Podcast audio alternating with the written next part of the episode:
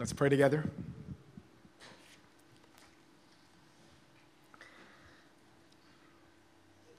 Our Lord, we really do confess that we need to hear from you this morning.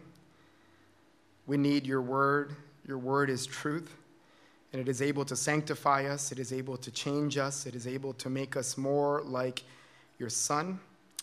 It is able to make us wise for salvation. It is able to encourage our hearts. It is able to lead us to action. Uh, it is able to give us even hope in the brokenness of this world and the brokenness that we see even in our own lives. And so we ask and we pray that you would do all of these things and even much more than we even know how to ask. We really do trust that you will. And so it's in Jesus' name that we pray. Amen. You know, in my five years of, of just being a pastor here at the church, every once in a while, uh, I have someone come up to me and say something like this. They'll say, This is exactly the church that I've been looking for. Or they'll say, This is the church for me. This is the church for me. Or this is the church that I've always wanted. They'll say things like that. And the entire time, I'm trying really hard not to roll my eyes at them, right? The entire time as they're talking. Because I want to be like, How long have you been here again? Oh, one week. That's great. Why don't you come back next week and we'll have the conversation again, right? Or, or, I can't tell you the number of times that I've had someone come up to me and say, you know, this church is amazing. I am ready today. Is there a fast track to become a member? Can I become a member today? I want to become a member. And then for three weeks, there's probably no one that is more committed to Seven Mile Road, more, no one who's serving our church more than that person. And then all of a sudden they vanish, right? Because they realize that this church is jacked up too, just like every other church in our city. And listen, that's not just false modesty, right? I'm not just trying to be negative. There's no doubt, I really do say, there's no doubt that God is doing some great things here at our church. But also, I know without a shadow of a doubt that we are far from being perfect. We're messed up in a bunch of different ways. And obviously, it's not just our church that's that way, it's every church that's that way. It reminds me of a story of a pastor named Charles Spurgeon. He said, uh, one day, a, one of his members comes up to him and he says, uh, Listen, we're leaving this church because we're going to go and find the perfect church. Right? And so Spurgeon takes a moment and then he responds and he says, Listen, when you do find it, you better not join it because then you would ruin it if you did become a part of it as well. I love that. I'm gonna, I can't wait to use that one day when somebody comes up to me. I'm going to use that. Because you see, that's brilliant, right? Spurgeon's right. It, it really is true. There is no perfect church. Now, why do I bring this up? Because the passage that we're looking at together this morning shows us that the church has been imperfect ever since its earliest days.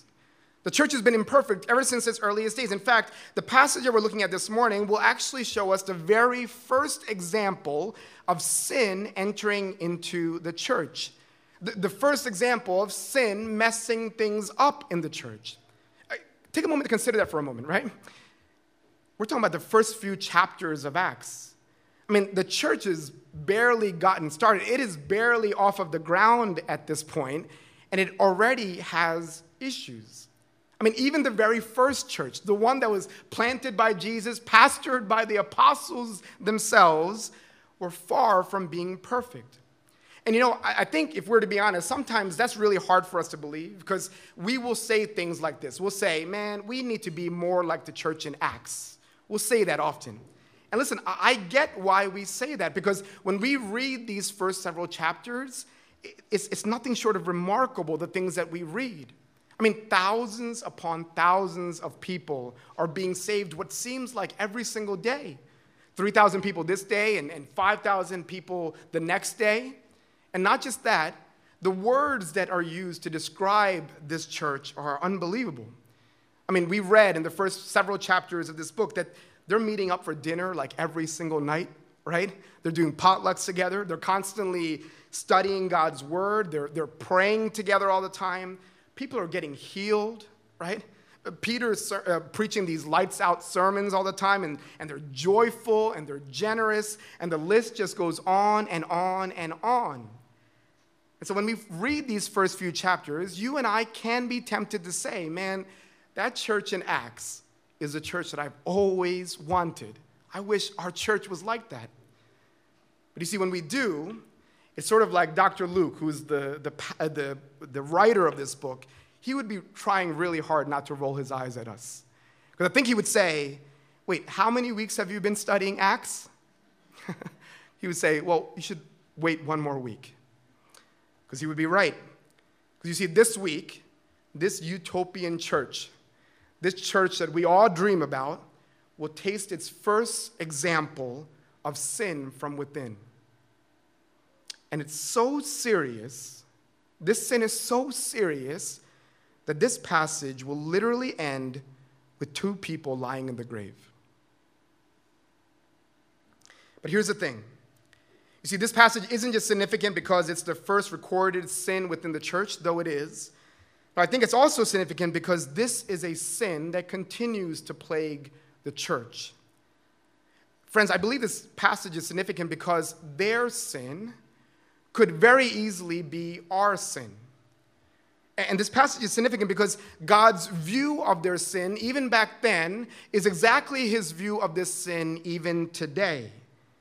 And so it would be right for us to consider this passage as a word of warning to us. This passage is trying to warn us against something that can destroy our church, even destroy our lives. And that thing is hypocrisy. This passage is warning us against living a life of pretending. You see, this passage is warning us against presenting ourselves in one way that's different than how we really are. That's what this passage is doing. In fact, the warning of this passage can be simply stated as this that you and I need to kill hypocrisy before hypocrisy kills us. That you and I need to kill hypocrisy before hypocrisy kills us. And I, and I want us to consider this, this warning in light of two truths, right? Two simple truths. The first is that God loves sinners. God loves sinners and despises hypocrisy. The second one is that Satan loves lies and despises God. God loves sinners and despises hypocrisy. The second point that Satan loves lies and despises God. These are just the two points that we're going to be looking at together this morning. So we want to jump in. The first point, it God loves sinners and despises hypocrisy. Just a, a little heads up to you, 80% of the sermon will be on point one, okay? So don't freak out, okay?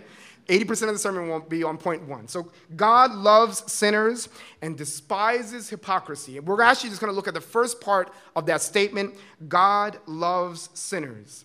You see, if I could summarize the entire Bible for you in three words, I would say it's that that God loves sinners. Friends, God loves, I want you to hear that. God loves people who have messy lives. God loves people who have embarrassing backgrounds. God loves people who have done unspeakable things. God loves people who live constantly in regret over the things that they have done. God loves people who struggle with addictions of very different kinds. God loves people who have so struggled with these addictions that they have made a mess out of their lives. I need you to hear that God loves sinners.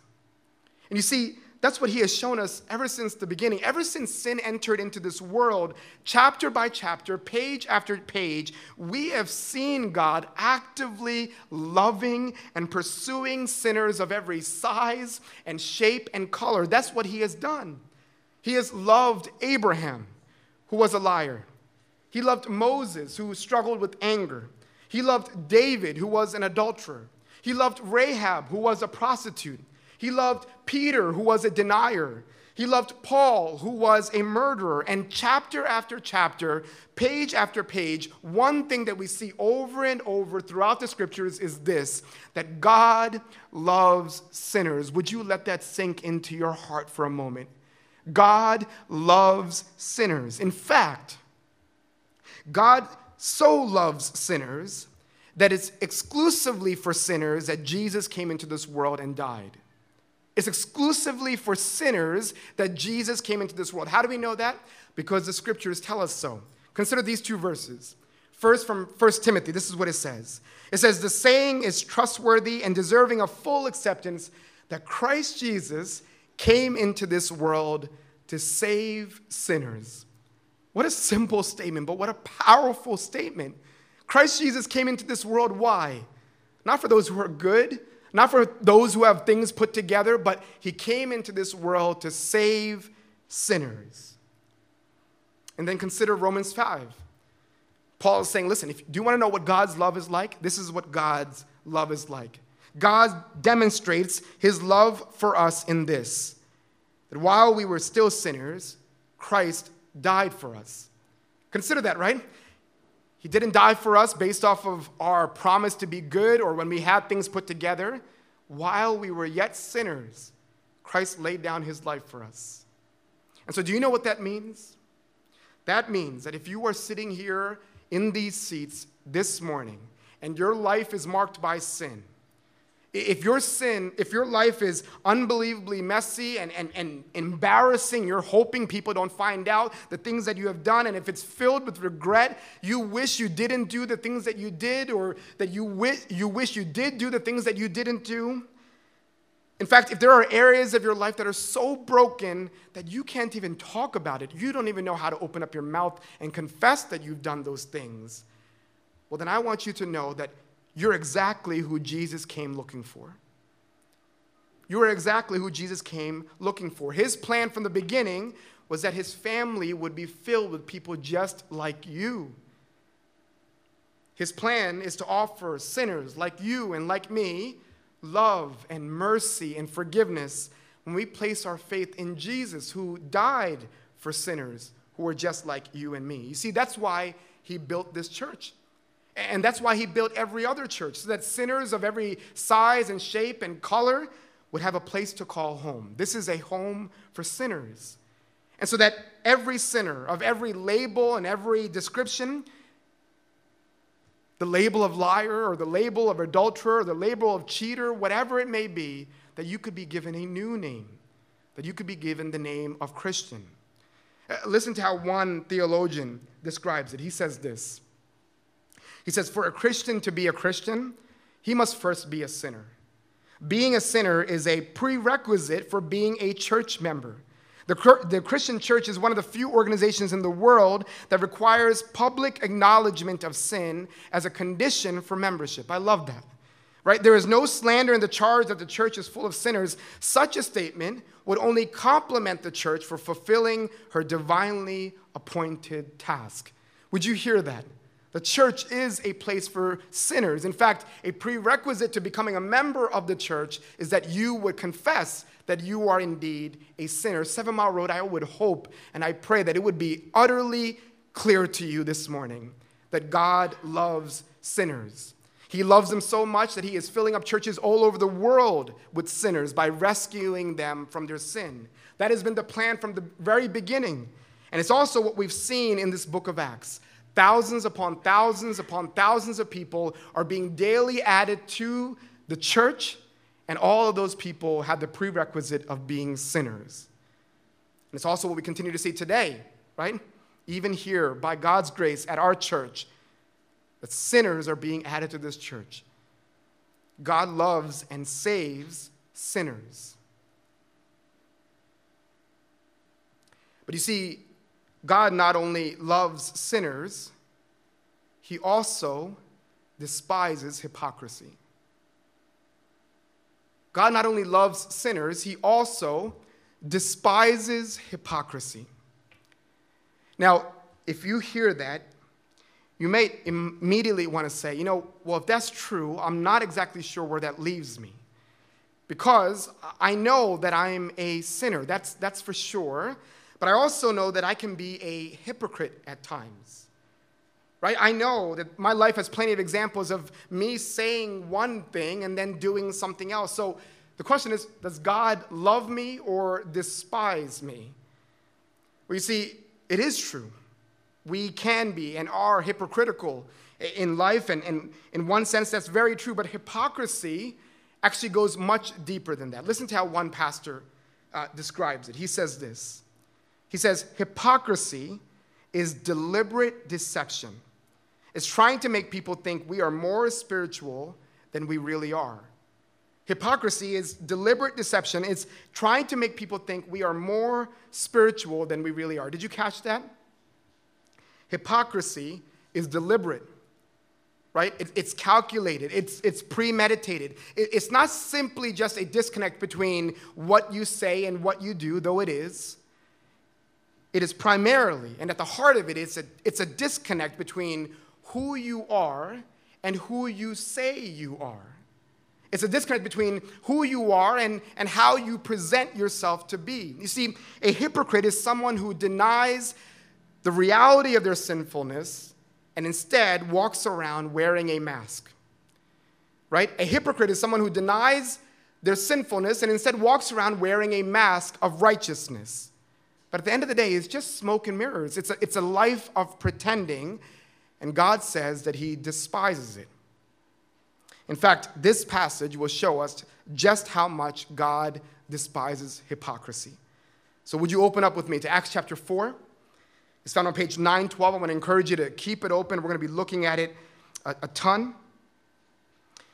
We're going to look from Acts chapter 4. We're going to start at verse 34. We're going to continue reading into the story of Ananias and Sapphira in chapter 5. I'm going to read uh, essentially the entire thing right now, and then we'll consider it together. Page 912, this is what it says. He says, There was not a needy person among them, for as many as were owners of lands or houses sold them and brought the proceeds of what was sold and laid it at the apostles' feet. And it was distributed to each as any had need. Thus, Joseph, who was also called by the apostles Barnabas, which means son of encouragement, a Levite, a native of Cyprus, sold a field that belonged to him and brought the money and laid it at the apostles' feet. But, but a man named Ananias, with his wife Sapphira, sold a piece of property, and with his wife's knowledge, he kept back for himself some of the proceeds and brought only a part of it and laid it at the apostles' feet. But Peter said, Ananias, why has Satan filled your heart to lie to the Holy Spirit and to keep back for yourself part of the proceeds of the land? While it remained unsold, did it not remain your own? And after it was sold, was it not at your disposal? Why is it that you have contrived this deed in your heart? You have not lied to man, but to God. When Ananias heard these words, he fell down and breathed his last. And great fear came upon all who heard of it. The young man rose and wrapped him up and carried him out and buried him. Now, after an interval of about three hours, his wife came in, not knowing what had happened. And Peter said to her, Tell me, whether you sold the land for so much. And she said, Yes, for so much. But Peter said to her, How is it that you have agreed together to test the Spirit of the Lord? Behold, the feet of those who have buried your husband are at the door, and they will carry you out. Immediately, she fell down at his feet and breathed her last. When the young men came in, they found her dead, and they carried her out and buried her beside her husband. It's a heavy passage, right? That's an intense passage. In fact, a, couple of weeks ago, I was in my uh, GCM, that's what we call our smaller communities here at Seven Mile Road, and, and we were discussing this passage, and to be honest, uh, it, we struggled with it. We struggled with it because when you read it, it just seems so intense. It, seems so harsh, and as you're reading through this passage, you can't just help but ask yourself, you know, how did Ananias and Sapphira end up dead? How did these two people end up dead when you consider what they did? Well, I see, I think the text is telling us that it all started with a man named Barnabas. You see, Dr. Luke mentions him for the very first time in, in verse 36 of chapter 4, but he will get mentioned like 23 more times in this book of Acts because it seems like Luke really likes this guy, right? He can't stop talking about him, about, about all the things that he does that's so encouraging or all the ways in which he is helping people. In fact, he's so known as that guy that they even give him a nickname. You see, his actual name is Joe, but the apostles give him the nickname Barnabas which means son of encouragement. And if I could say it this way, Barnabas is sort of the, the poster child for all that is going right at the church, right? If you want to say, well, give me a, a, picture of what's going well at the church, we would say, look at Barnabas. Because we remember, we just said that the church up until this point has been killing it, right? Thousands of people are coming to know Jesus. They're, they're studying and they're praying. They're generous and they're joyful. In fact, they're, they're so generous. Look at what it says in verse 34. It says this There was not a needy person among them.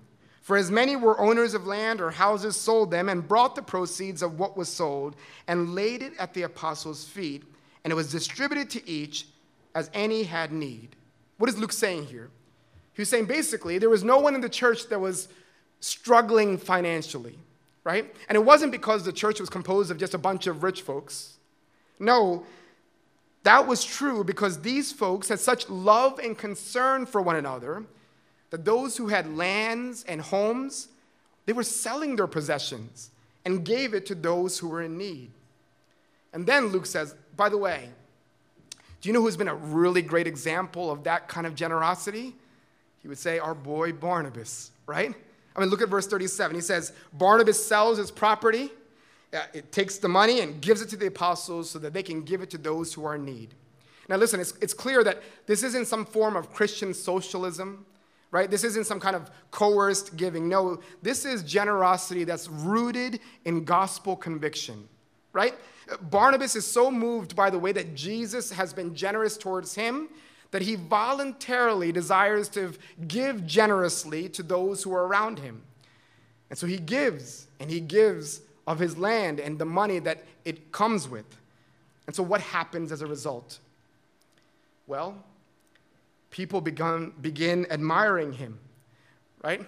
They applaud him, they, they appreciate him, they give him attention, they give him respect, they even give him a nickname. Now, I want you to picture this for a moment, right? As Barnabas is there and he's getting all this attention and, and people are receiving him in the way that they are, I want you to picture Ananias and Sapphira. They're sort of standing off on the sideline and they're drooling as they watch Barnabas and the receptivity that he's receiving. It's like the seeds of hypocrisy are beginning to, to take place in, in their heart, and eh, they're watching Barnabas, and it, it's really bothering them. It's, it's really overcoming them. You see, that's the contrast that's being made here. That's why the text is being set up this way, because you see it in the word but in chapter 5, verse 1. Consider it again. It says this But a man named Ananias, with his wife Sapphira, sold a piece of property, and with his wife's knowledge, he kept back for himself some of the proceeds and brought only a part of it and laid it at the apostles' feet. Consider this, right? There's two stories that are sort of placed side by side one of Barnabas and the one other one of Ananias and Sapphira. And now on the surface, these stories, these two stories look almost exactly the same. They look identical, right? Both of those folks, they sell their property. Both of these people, they take their money and they drop it off at the apostles' feet. But where they differ is this.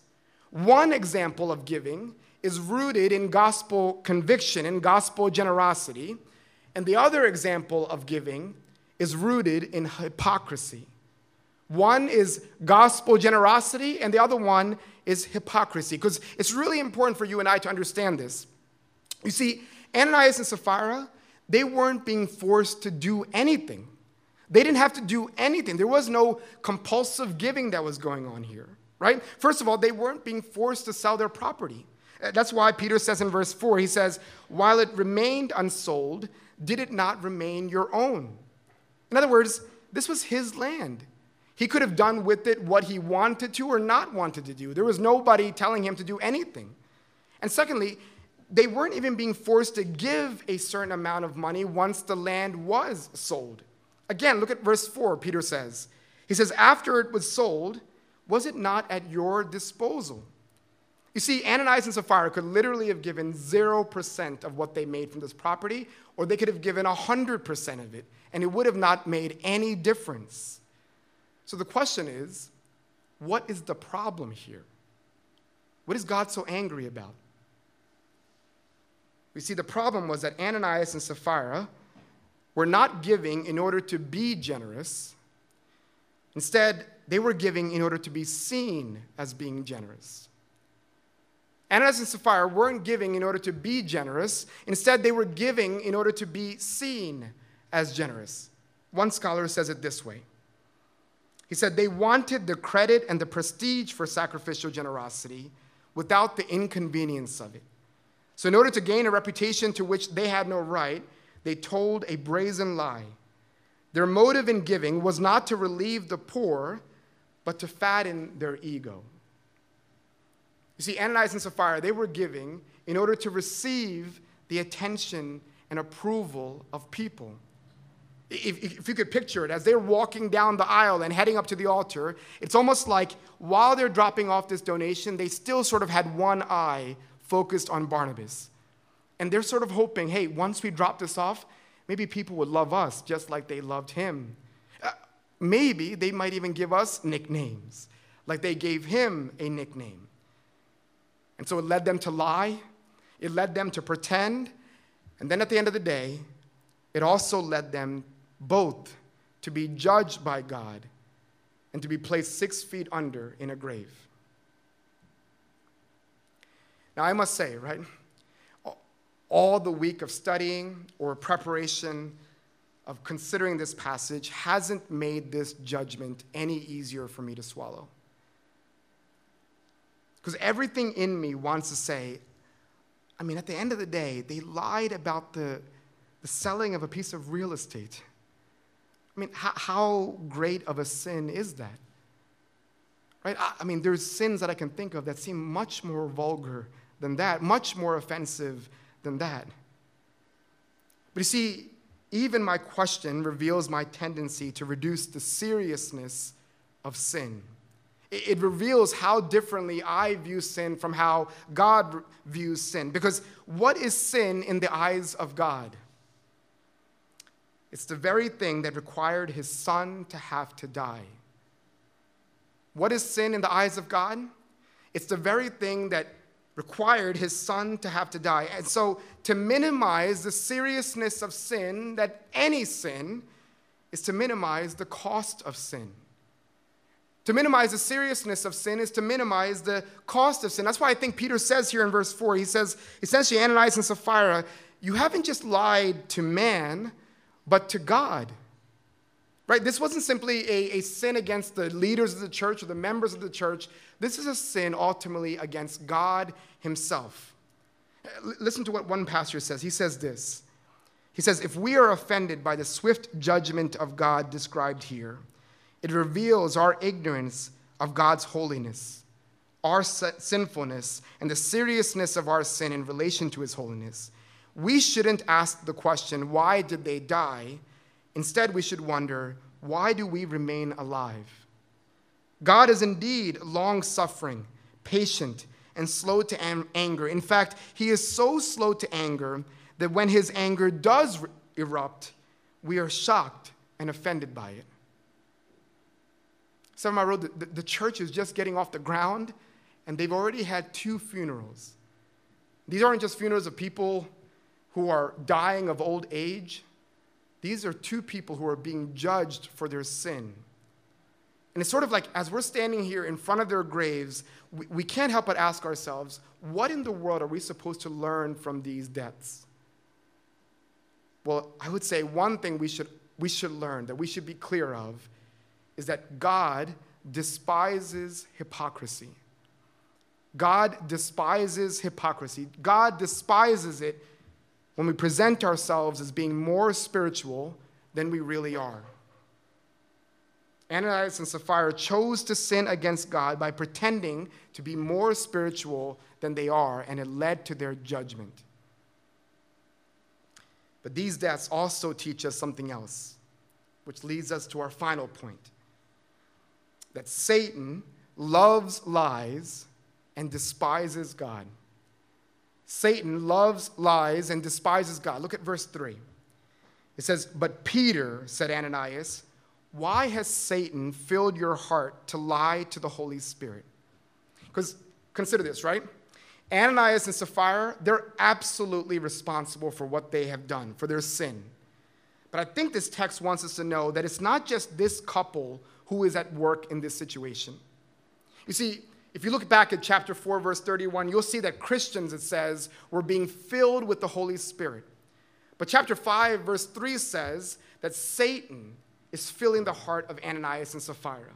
And so, whereas in chapter 4, when they're filling, being filled with the Holy Spirit, we see the church thriving and experiencing amazing unity, and it says great grace. What we see in chapter 5, as, as, the, uh, as Satan is, is filling up this couple's heart, what we see in the church is something completely different. It leads to disruption and division and ultimately death. And you see, what we're seeing here in chapter 5 tends to be a pattern when it comes to the enemy, when it comes to Satan. It seems like in the scriptures, whenever God is doing something new or, or, something big, you see Satan sort of looming, working really hard to stop it. And, and how does he do that? He often does that by injecting lies into that situation. I mean, consider that for a moment, right? If we go back all the way to the first pages of the Bible, when God is creating the world, who shows up in the garden? right? Satan does. And he does everything that he can to try to convince Adam and Eve that God cannot be trusted. Or fast forward and consider Jesus, and he had just gotten baptized and he's about to inaugurate his ministry here on earth. Who meets him in the wilderness? Satan does. And he does everything that he can to try to convince Jesus that God's way is, in fact, not the best way, that there is a, a better way apart from him. Or consider this brand new church, this new thing that God is doing, this thriving church in Acts. Who decides to get involved in chapter 5? Satan does. And he tries to convince them, Ananias and Sapphira, that lying is actually better than being honest about who they are. You see, in each instance, in each one of these instances, what we are seeing is Satan sort of operating out of his true character. In fact, listen to how Jesus describes Satan in John chapter 8. This is what he says He says, He was a murderer from the beginning and does not stand in the truth, because there is no truth in him. When he lies, he speaks out of his own character, for he is a liar and the father of lies. Do you hear what Jesus is saying here? He's saying when Satan opens up his mouth, he can't help but lie because there is no truth in him. When Satan opens up his mouth, he can't help but lie because there is no truth in him. And with every word that Satan speaks, his intention is to steal and kill and destroy everything that God is doing here on earth. It makes me wonder if the story of Ananias and Sapphira is what causes Peter to write this in, in 1 Peter. Listen to what he says. He says, Be sober minded, be watchful. Your adversary, the devil, prowls around like a roaring lion, seeking someone to desire. Someone wrote, I think that's a really good warning, a really important warning for us, even this morning. You see, not only is Acts 5 warning us against living a life of pretending and hypocrisy, I think it's also warning us to be watchful against the schemes and the lies of the enemy because his only intention is to devour us. You see, it's exactly what Satan has been doing since the, every, eh, since the, the very beginning, since the first pages of the scripture. And Peter warns us that even today, his intentions are the same. So we should, we should close by asking ourselves this question, right? How do we apply this passage? What do we do with what we have learned? I, I, I want to give you just one thought, one thought for us to leave with. I would say this I believe this passage teaches us that we should fear living in hypocrisy. We should fear living in hypocrisy. Now, why do I say that? It's because it's exactly what the church in Acts does. Look at verse 11. It says, And great fear came upon the whole church and upon all who heard of these things. And so I want to just give two words to address two groups of people this morning. First, if you're here this morning and you are a Christian, can I begin just by asking you a simple question? Are any of you living a dual life? Are any of you sitting here this morning in these seats before the Lord, before your brothers and sisters, and you are living a dual life? Maybe you're presenting yourself in one way, but in reality, you're living a life that's completely different. Or maybe you're sitting here this morning and you're currently living in some sort of secret sin, something that you are hoping, praying that no one in this world will figure out. You're living a life of duplicity. You're living an active life of sin, and you're hoping no one in this world will figure it out. Well, if either of that is true, I am praying. I am genuinely praying that you would be filled with fear this morning.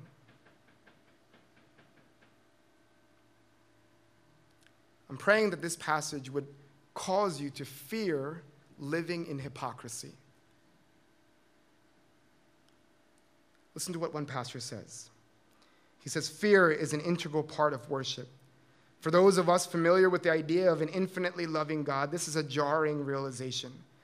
But God's love only makes sense when we know the magnificence of his glory and the might of his power. That is why John Newton wrote, Tis grace that taught my heart to fear. As the fear of God increases, so does the sense of his love, because we understand more fully what we have been saved from. Brother and sister, can I tell you, even as a child of God, you are a child of God. Even as a child of God, God does not owe you his mercy. God does not owe you his mercy. God does not owe you another opportunity to repent. So I want to beg you this morning do not take your sin lightly. I want to beg you this morning do not misunderstand the patience of God towards your sin as God's indifference towards your sin. He may be, he may be being really patient with you right now, but He doesn't have to be patient with you forever. But even today, as you are sitting in these seats, so long as God has given you breath, it is right that you should repent of your sin. Even as you are sitting in these seats right now, you should confess your sin to God. You should confess your sin to one another immediately. I would say, eh, don't wait for the service to end. You should confess your sin to one another. You should remember wholeheartedly that God loves sinners, but you should also remember that He despises hypocrisy. He despises hypocrisy. And today itself, you should trade in the judgment of God towards sin for the love of God towards sinners. You should do that. And if you're here this morning and you're not a Christian,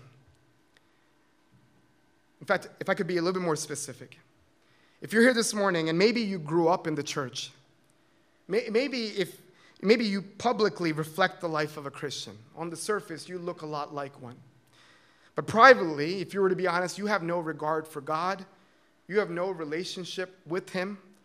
Maybe over the years you have gotten used to going through the motions, but in reality, you have no love for Jesus. You have no desire to even obey what he has to tell you. You know that. You're not even living that way. Maybe every Sunday you're just playing church, playing Christian, doing all the things that Christians do, but in reality, you know you don't resemble Christ at all throughout the week. Well, my friend, I pray that this passage would also cause you to fear living in hypocrisy. Because I need you to hear this. Faking faith in the presence of God is a fearful thing. Faking faith in the presence of God is a fearful thing. Consider this quote. He says, It may be difficult for us to distinguish between a truly repentant heart and a seasoned faker but nothing is hidden from God. The Holy Spirit knows our thoughts as if they were being played through a loudspeaker or being displayed on a screen. That is why, despite fooling everyone else, Ananias and Sapphira were still found out. There are no locked doors or hidden closets for the Holy Spirit. I can't see inside of your heart to discern whether you're a Barnabas or an Ananias, but the secrets of your heart are no, not secrets to God. When you proclaim with your lips, Jesus is Lord, and live as if his law doesn't matter, don't deceive yourselves into thinking that you have successfully tricked God. Did you hear that? as a sober word of warning to you, would you hear that? You see, God is not mocked, my friend. God is not mocked. You might be even really good at fooling those who are around you, but He will not be fooled. He will not be fooled. God's word says you will ultimately reap what you sow.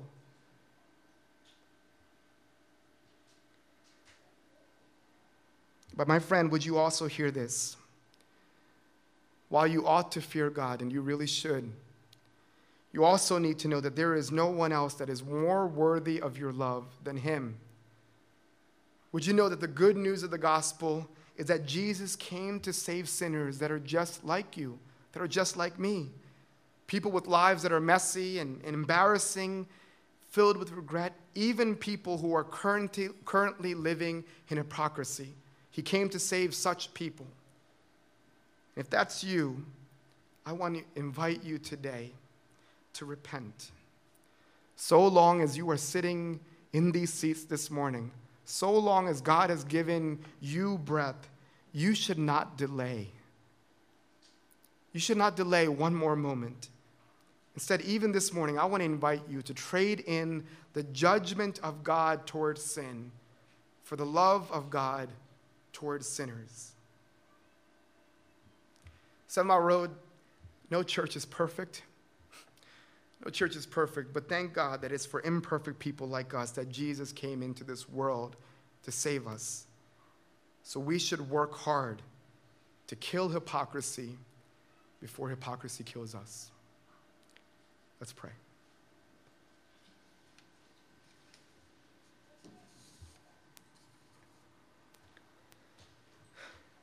Our Lord, we are asking that you would help us not to simply be hearers of the word and to so deceive ourselves, but that we would do what it says. You love us so much that you have given us a clear warning this morning through your word. You have shown us the destruction that comes from living a life of hypocrisy. And you have shown us, in fact, that the fullness of life comes from being honest and transparent about our sin. Lord, you have shown us that Satan is, in fact, the father of lives and, and that we are not his children. Instead, God, you are our father. We are your children. And from you alone comes truth. So help us, Lord, even today to be more like you. Help us to submit ourselves to you and to resist the devil so that he would flee from us. And our God, we are praying and we are asking if any of us sitting here are living a life of hypocrisy I am pleading that you would show them mercy.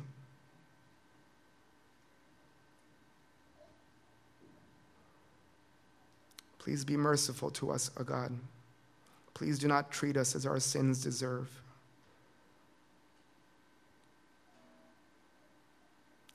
By your Spirit, I'm asking that you would lead us to repentance even today. Help us to confess our sin to you. Help us to confess our sin to one another and so be healed. Father, we really do know that you don't owe us mercy, but we're grateful for the mercy that you have shown and continue to show. Help us to love you more and to love our sin less. It's in Jesus' name that we pray. Amen.